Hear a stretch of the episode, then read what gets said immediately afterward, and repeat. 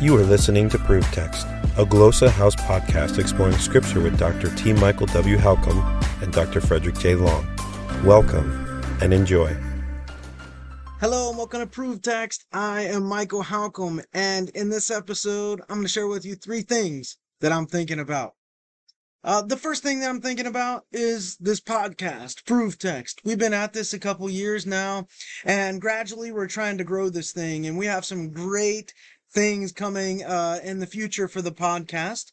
Uh, but one of those things that I want to share with you that'll be happening within the next, I don't know, month or two, uh, is that we're going to go from seven episodes a week to 10. Uh, so perhaps at the start of June, we're going to make that happen. Uh, I can't share with you uh, exactly what those additional episodes are going to be like, but I can promise you they're going to be enjoyable. They're going to be good. So we started out with just one episode a week uh, when we first launched this. And then I think we went to two episodes a week and then three. Then we moved up to seven and now we're moving up to 10. And uh, we're just going to keep growing this bad boy as much as we're able to. So thanks so much to all of you who are listening uh, and supporting the podcast. We're just so grateful. I'm so grateful. Invest a lot of time in getting this content out to you all. And so, um, just so thankful to have your support and uh, share this with folks and help us to keep growing this thing. If you have any input that you'd like to share, uh, please do share that with me uh, through the Glossa House website and let us know. So that's the first thing. Uh, ProveText soon enough is going to graduate up to 10 episodes per week. We're stoked about that. I'm stoked about that. The second thing that I want to think about or share with you that I'm thinking about uh, is this week. So on the 27th, April 27th, 2023, I have a new book coming out.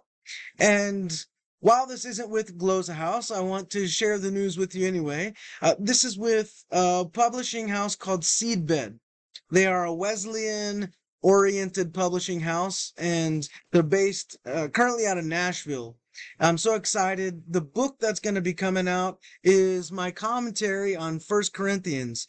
So, um, if you go to uh, myseedbed.com, the seedbed site, uh, you can find it. There's the beautiful cover. It's uh, in the one book daily weekly series, the first letter to the Corinthians. This will also have uh, videos that go with it. So it's a 12 week Bible study with uh, weekly videos to accompany. If you're leading a small group or a Bible study, anything like that, you want to lead a church through it, uh, this would be an awesome resource, if I do say so myself, for you to use. Uh, you could introduce sermon uh, sections with the videos, all kinds of stuff in this great commentary. Um, so you can actually go here and you can preview the entire first week as a PDF. So the first 24 pages of the book are up there and ready to go. You can see the outline here.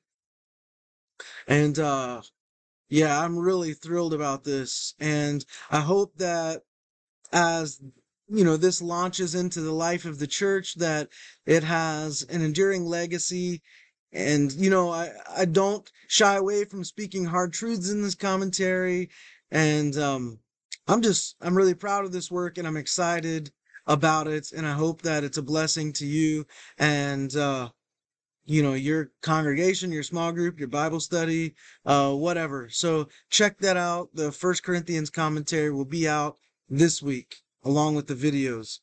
Um, the other thing that I'm thinking about is very unrelated. Uh, recently, I went through the process of purchasing a vehicle, a van for our church. And whew, that's one of those things they don't teach about in seminary. Uh, a lot of moving parts to that. But one of the things that I learned during that, I want to share with you because I think it's helpful. I I have uh, sold and traded and bought cars of my own in the past, uh, but never did I know about this thing called a pre-purchase check, uh, pre-purchase diagnosis. And so essentially what this is, is there's a local mechanic, for example, and when I was looking at church vans, I sh- talked with the seller and convinced them, let me take this to a mechanic friend of mine to have him look at it. If it all checks out, you know, we're good to go. I'll buy it from you. So I took it to the mechanic and they did this uh, pre-purchase diagnosis diagnostic on the van. And the first van, actually, the report that came back, no dice. There was too much wrong with it for our church leadership to want to invest in it.